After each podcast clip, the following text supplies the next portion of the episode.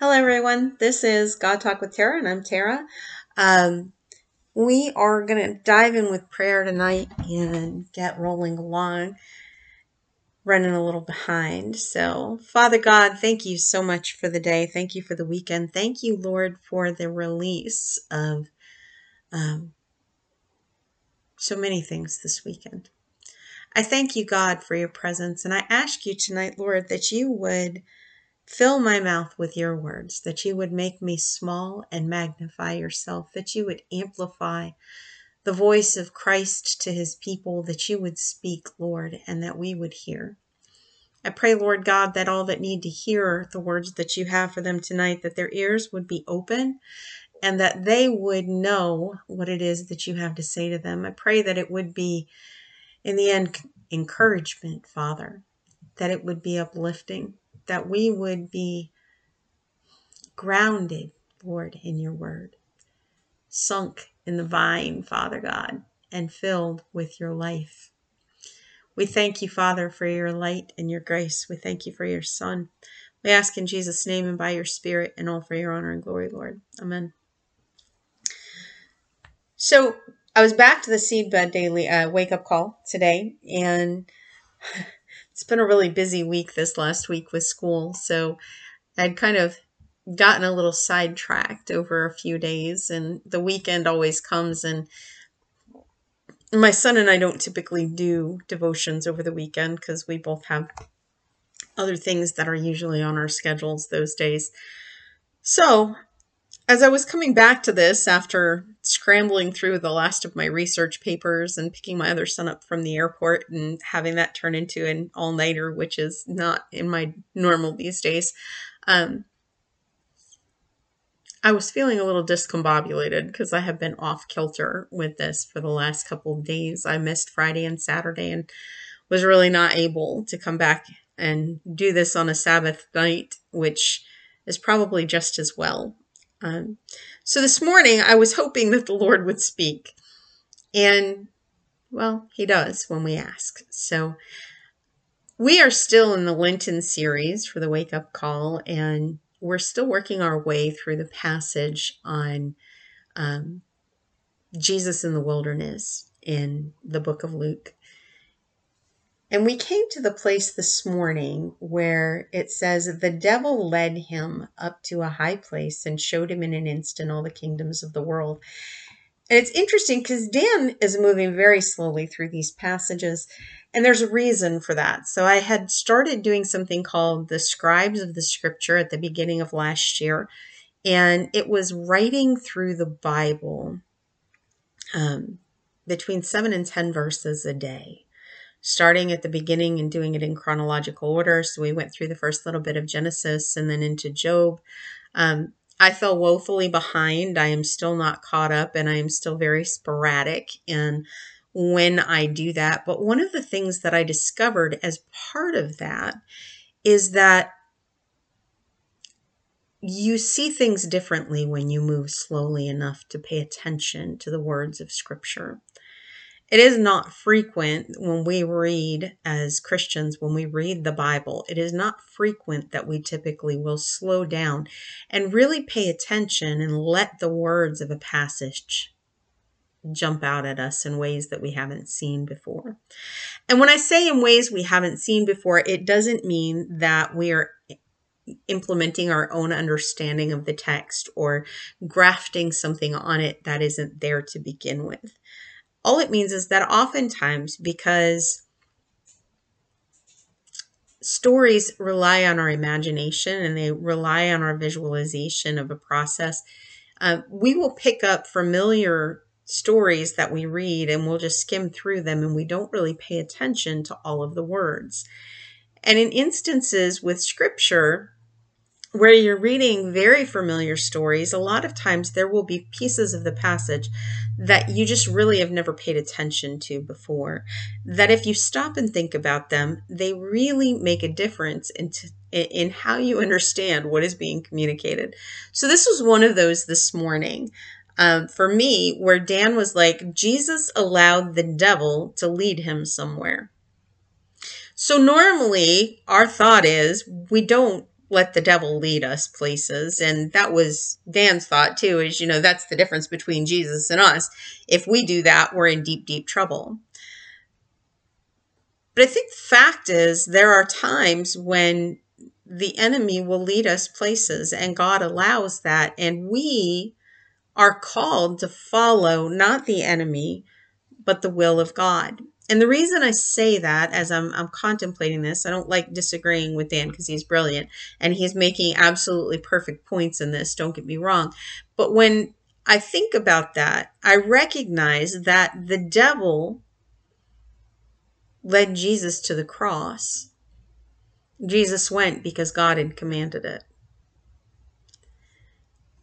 And I think that's one of the things that we need to understand is that sometimes God will call us to be obedient to Him, and knowingly, we will have to follow our enemy to places that we maybe might not want to go, that we recognize as dangerous, that we recognize as possibly very detrimental to us.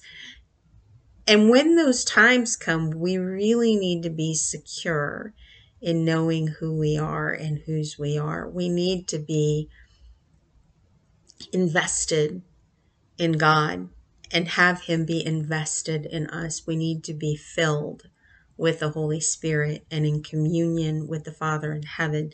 We need to be wrapped up and hidden in Christ. When we come to those moments where we are called now Dan goes on to talk about the high place that Jesus was taken to. So this is this is the moment where the devil leads him up and offers him all the world in front of him. And Dan cautions us against getting a big head, essentially, in this in this uh, devotion today. And I get the caution, and I don't think it's mistaken. And I'll come back to that in just a minute. But I also think that we need to understand the concept of humility in a biblical sense. The warning here is against coming to a place where we think highly enough of ourselves to equate ourselves with God, where we think it's our job and God's job, where we think that we are in control and he is, you know, just making our plans work. Uh, there is a, a temptation in human beings to have that kind of an attitude where we fail to keep our place, where we don't recognize that God is God and we are not, and it is very critical for us as Christians to recognize that, as servants of the Most High God, to recognize that. We have to know that God is God and that we are His servants, that that is our role. We also are His children. Don't get me wrong. I, I get it. We're children of God, we're heirs with Christ. Um, there are a lot of folks that are in the habit of calling themselves queens and kings and princes and princesses. And I don't necessarily object to that because sometimes we really do need that reminder that we are part of the royal family, part of the royal priesthood. We are heirs to heaven. It is good to know that. But we really need to understand what that means because if you think about that, the heir to heaven, Jesus Christ, the heir to heaven, died on a cross, flogged, he was stabbed, and he was buried. So, as heirs to heaven here on earth, we can expect very similar treatment to that. We can expect that we are here not to be served, but to serve. That we are here to carry the message of Jesus Christ in the way that he carried the message to other people. At the same time, we need to understand that we are the advanced party. We are the vanguard of the kingdom of heaven. And we have been sent into enemy territory to rescue the perishing. And there comes a time with that where we require boldness. And this is one of the most difficult things in the life of a Christian to really get a handle on. That on the one hand, we are to be meek and humble. And on the other hand, we are to be bold and firm and stand tall in a lot of ways not because we're proud but because we are a beacon for others who are who are failing and falling and so one of the things that um, that Dan hit on today was a verse that I absolutely love in chapter 12 of Romans. So, and it's interesting reading Romans. Um, there's a lot here, but we're gonna we're gonna touch on this really quick. Um, so this is just after Paul tells them not to be conformed to the world, that we are to be transformed by the renewal of our minds um, so that we can discern the will of God, what is good and acceptable and perfect. And he goes on to say, For by the grace given to me, I say to everyone among you, not to think of himself more highly than he ought to think, but to think with sober judgment, each according to the measure of faith that God has assigned. Now, he goes into a discussion here of the gifts that have been given in various proportions to the people of God. It's for the building up of the body. But this is sort of a critical understanding when we think of humility and when we think of being humble and and remaining in the place that we have been assigned by the Lord. It is not self-effacing. We're not called to grovel on the ground. We are not called to be doormats. We are not called to be in retreat from the world around us. We are not called to be in retreat from the devil. We are called to understand ourselves rightly in relationship to God. We are called to understand ourselves rightly in relationship to one another as ambassadors for Christ. We are called to understand ourselves with sober judgment that we do not think more highly or more lowly of ourselves. We are supposed to think with sober judgment. We are supposed to assess who we are in Christ and then behave that way. So, what does that look like?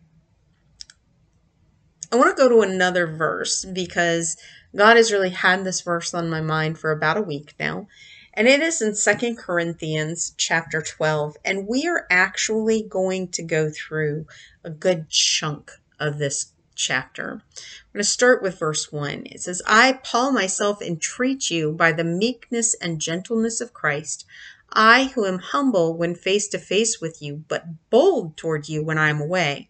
I beg of you that when I am present, I may not have to show boldness with such confidence as I count on showing against some who suspect us of walking according to the flesh. For though we walk in the flesh, we are not waging war according to the flesh.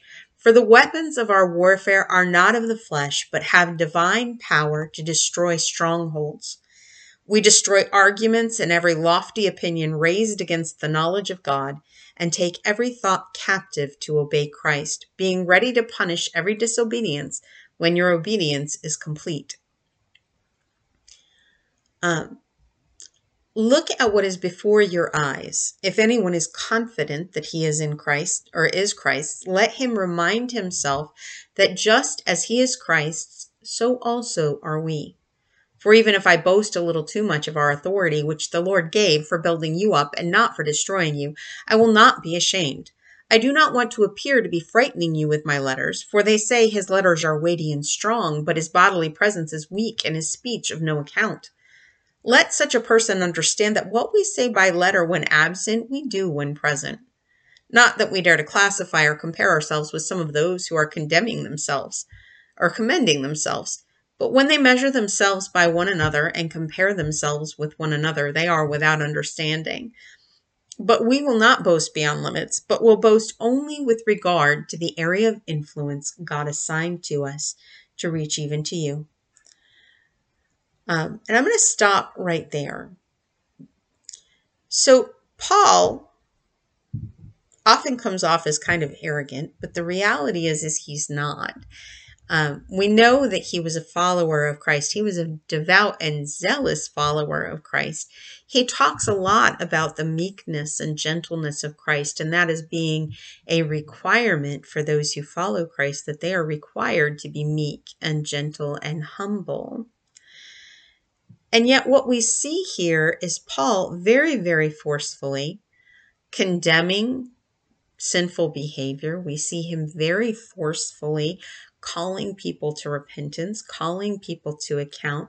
We see him very boldly and fully and completely proclaiming Jesus Christ as Lord, proclaiming the coming of the Holy Spirit, calling on the people of God to walk worthy of the calling that they have been given.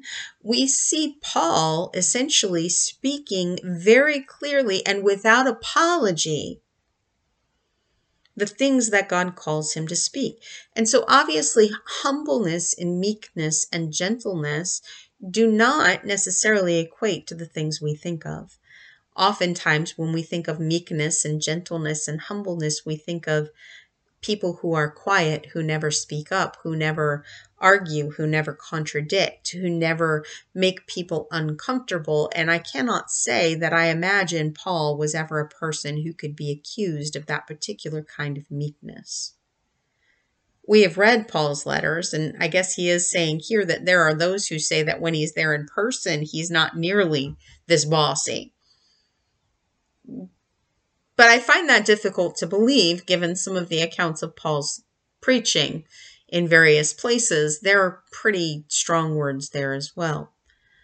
So when we look at what it means to be meek and gentle, when we look what it means to be um, humble, we need to look at the other concept that that Dan was touching on today.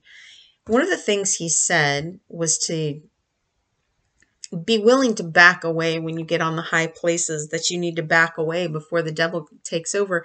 And I don't think that necessarily is true for us all the time. I think the Lord puts us in places sometimes, and even if the devil leads us to those places, there are times when we have to trust God will make us stand. Where we have to be submitted to the Lord, and He will have us in places where it genuinely can be. Um, and either or. The fact is, there's always the potential for us to fall in those places when God exalts us. And the word says that He will sometimes do that. When He exalts us, there are times when that can test a person's faith and cause them to stumble and fall. Now, we trust that the Lord knows that, and we trust that He will uphold us and that He will show us the temptations that the devil is trying to put in place but that does not mean we are able to back away from the things God calls us to. And so we have to be careful with that. I think at the same time, the point that's being made here is we shouldn't be climbing those places ourselves, nor should we be seeking to be in high positions for the sheer purpose of being in those positions. The Lord lifts his people up when he is ready.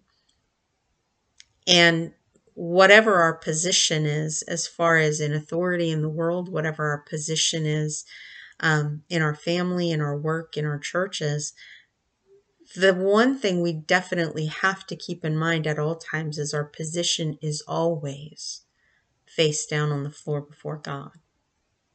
Our position is always in humble submission to the Almighty. Our position is always servant of Christ and as long as that that's sort of where paul went with that is that you know those who are trying to set themselves up in comparison and cast aspersions need to remember that yes they are in christ and yes they belong to christ but so do the men and women that they are looking down on and condemning. And there's no comparisons there. That was sort of the the problem with James and John and wanting the right and left hand beside Jesus in his kingdom is it's not about ranking and it's not about your name in that kind of a sense in a worldly sense. So when the Lord lifts you up and he gives you a reputation of strong repute and he gives you a position of authority and he gives you a platform and he gives you words to speak, um, that is a good thing and a blessing, and you should do the things that God calls you to do in those spaces in the way that Jesus would have you do them. But you have to recognize that that is simply a tool for you to spread the kingdom because the Lord has chosen you in that moment to do that job. And tomorrow he may choose someone else. And tomorrow you may be chosen to do something completely different and in the world's eyes much less prestigious, but just as important. So one of the things that we have to remember with that concept of tearing down strongholds, and that's really the part that that has been coming to me the last couple days, is that though we walk in the flesh, we're not waging war according to the flesh. For the weapons of our warfare are not of the flesh, but have divine power to destroy strongholds. So, pride is one of the big strongholds for men and women. Um, and the weapons of our warfare are designed to draw to, to tear down those kind of strongholds in us to allow us to walk in the paths that God calls us into, even when the devil walks us down those paths. Now, what do I, why would I say the devil might walk? He does. Um, so some of the things that I have been faced with with people that I love dearly right now is they are undergoing what many would consider persecution. Certainly, they are undergoing having bad things said about them and, and lies propagated. Um, and the Lord requires that they stand firm and proclaim that they are blessed and highly favored in spite of the circumstances that they find themselves in. The Lord requires of them right now that they stand firm and proclaim the glories of the Lord and proclaim that He is faithful even in the face of adversity. And that is a miserably difficult thing for us to do. As prideful human beings, number one, we don't think we should ever face adversity. And number two, if we do, we should be triumphant immediately so that we can toot our horn and say, look what God has done for us. How amazing. And we think that that's the testimony is that we have been delivered and overcome and that we have been exalted. But that isn't the testimony. The testimony is that we have not been destroyed that we have been crushed and pressed and we are being poured out daily for those that are around us and the Lord is sustaining us that though our bodies wither, we are being renewed every day in our hearts and in our souls and in our minds. That is the kind of thing that it is very difficult to do if we're walking in pride. Um, and so when we look at things like understanding how to function when the devil leads us somewhere and God allows him. And I think that's the other thing we need to understand is that when God allows the devil to lead us somewhere, when God allowed the devil to lead Jesus to the cross, when God allowed the devil to lead Paul to a Roman prison, when God allows the devil to sift Peter there is a purpose in allowing these things. And our job in those moments is to remember the glory and the goodness of God and to allow the Holy Spirit to move in us and point to Jesus Christ and God the Father and their faithfulness and their goodness and their strength and their protection in those moments that they are able to deliver. We stand with Shadrach, Meshach, and Abednego in the furnace, and we say to Nebuchadnezzar, Our God can save us, but even if he doesn't, he is the only one worthy of our worship. And if we get thrown in the flames, so be it. That is the kind of thing that as Christians, we need to come back to a place of recognizing that. That I think one of the largest strongholds we see in Western Christianity is the notion that we should only have it our way.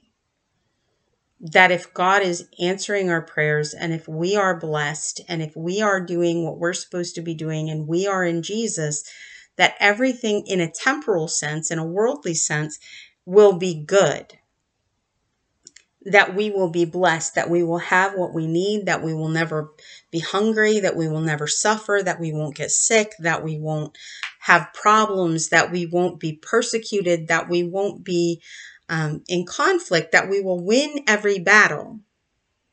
This is the message that we so often hear. Come stand up on this high place and look down, and I will give you all these things if you would only worship me. God never says to us that we will have every earthly desire that we have. And in this nation, we have a really hard time differentiating between desires and needs. But the reality is, is when we look in scripture, we also see that God supplies all of their needs in his own way. So when the Israelites were in the desert and they were wandering, God did not sit them down and give them a golden corral buffet. He fed them manna from heaven. And they got very whiny about that and were bored with their, their menu. And so God also sent them pigeons so that they would have meat to go with the manna. But God didn't continuously send them all sorts of different things. He sent them what they needed to get by. And even then, they were still wandering for 40 years in the wilderness with tents because they weren't yet obedient and they hadn't quite learned yet. They were still in a place where God did not provide them with abundance. And it was not because He could not provide them with abundance. It was because at that time they had not learned to rely on Him. And if He had given them abundance, they would have fallen.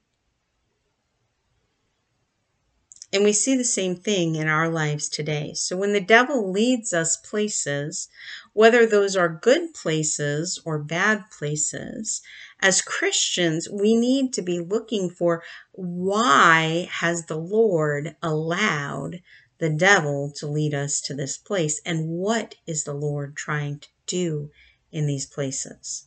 We need to be submitted to God to protect us from submitting to the devil. So this is a, another concept, um, and I'm not going to go too far into it, but one of the things that we miss in scripture a lot because we don't like the terminology and it makes us squirmy is that we as human beings are created to be slaves.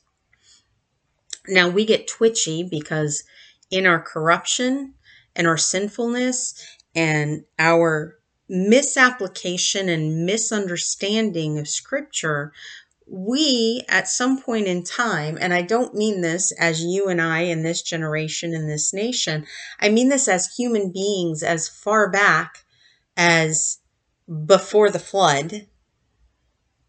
We took that inbred building to be slaves to mean that one of us should be able to own another.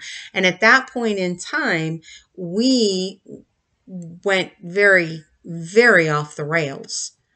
But the reality is, we are indeed actually built to be slaves. We are built to be bond servants of the Most High God. That is a part of the relationship that human beings were created with, was to be in submission to the Almighty God, even as His children, even as His bride, even as Christians, even as His beloved, we are still made to be in submission to God because He is God and we are not, and we never will be. We will be in eternity with Him. We will have eternal life with Him.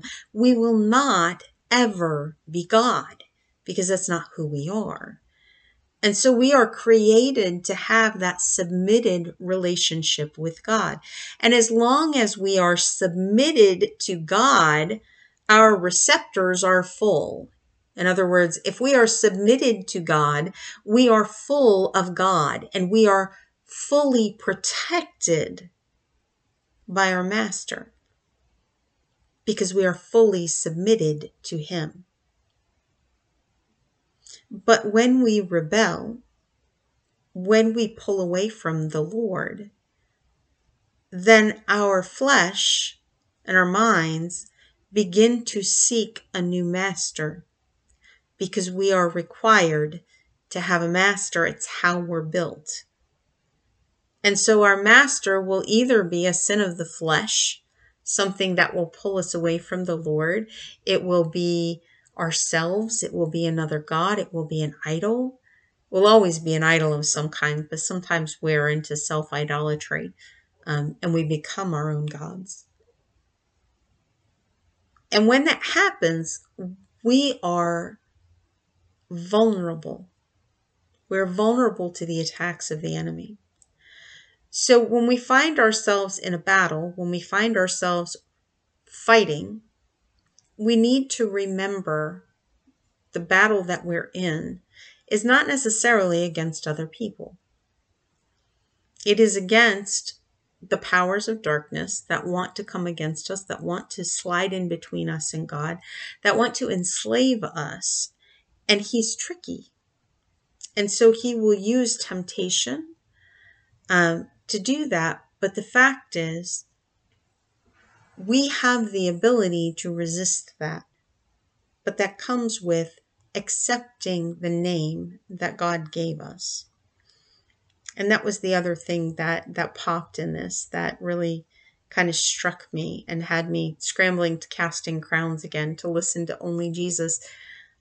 What Dan was saying is that the devil will lead us to these high places that seem like the fruit of our labor paying off. And he will very subtly encourage us to make a name for ourselves. And that's not what we're called to do. I have no interest in making a name for myself. If I died tomorrow and nobody ever knew my name, but they knew Jesus' name because I had been talking or I had been acting and I had shown them, that would be my greatest desire and love. I do not care if my name is ever known. And yes, I know this is God Talk with Tera. There's a reason for that. That doesn't have anything to do with me wanting my name known. That had to do with God Talk was already taken on the podcast um, servers. so I had to find a different name that wasn't. But the reality is, is it's not my name that's important, and it's not your name that's important. It is God's name. Yahweh, Jehovah, Yeshua, Jesus, Almighty God, Christ the Redeemer, Holy Spirit. His name is important. And your name is important. We've talked a little bit about names. Your name is important not because the world needs to know it, but you need to know it. You need to know the name that God has given you. Beloved, child of God, servant, ambassador. Ambassador is probably my favorite of those ones. Redeemed is still my favorite, but ambassador is probably my my task oriented favorite. We are ambassadors for Christ. That means we are his servants to do his will in the world. If we will remember our names, then it does not matter where the devil leads us. And it does not matter whether we are elevated or on our faces. If we will remember our name, then we can say with Paul that I have learned to be content in want and in plenty. And wherever we find ourselves, whether that is up in front of a crowd of thousands or whether it is locked in a cell in a prison, we will proclaim the name of the one who called us out of darkness into his glorious light. That is the weapons of our warfare. We overcome by the blood of the Lamb and the word of our testimony. The weapons of our warfare are the testimonies to the amazing things that God has done His faithfulness, His light, His grace, not just what He has done, but who He is the Almighty God that we serve, our testimony of Him. our glorifying of Him are the weapons that we use for the tearing down of strongholds. And we can do that because we know that we are His beloved. We are called by Him, empowered by Him, given authority by Him to be ambassadors for Christ and the kingdom of heaven and to proclaim the good news of the gospel. Repent, for the kingdom of heaven is near. Father God, I pray that you would help us to know our names. That you would help us, Lord God, to come against the strongholds in ourselves first, in our churches, in our families, in our communities. That we would come against them, Father, with the weapons of your warfare, with the names that we have been given, and most importantly, Father, with the testimony of who you are. I pray, Lord, that every word out of my mouth, every word out of the people who are listening, Father, is a testimony to your goodness, a testimony to your greatness, Father, to the awe and wonder we hold that the Creator of the universe loved us so much that He came to make us His, and that He desires us in His kingdom. Father, thank you for that testimony. I pray that each one of us would personalize that with the ways in which you have called us, the ways you have moved in our lives, and we would share it, Father, far and wide, particularly when we are in the midst of adversity. Lord, we thank you for your faithfulness. We thank you for your light, and we thank you for your Son. We ask that your Spirit would just continue to move and draw us. In Jesus' name, Amen. Be blessed and be a blessing.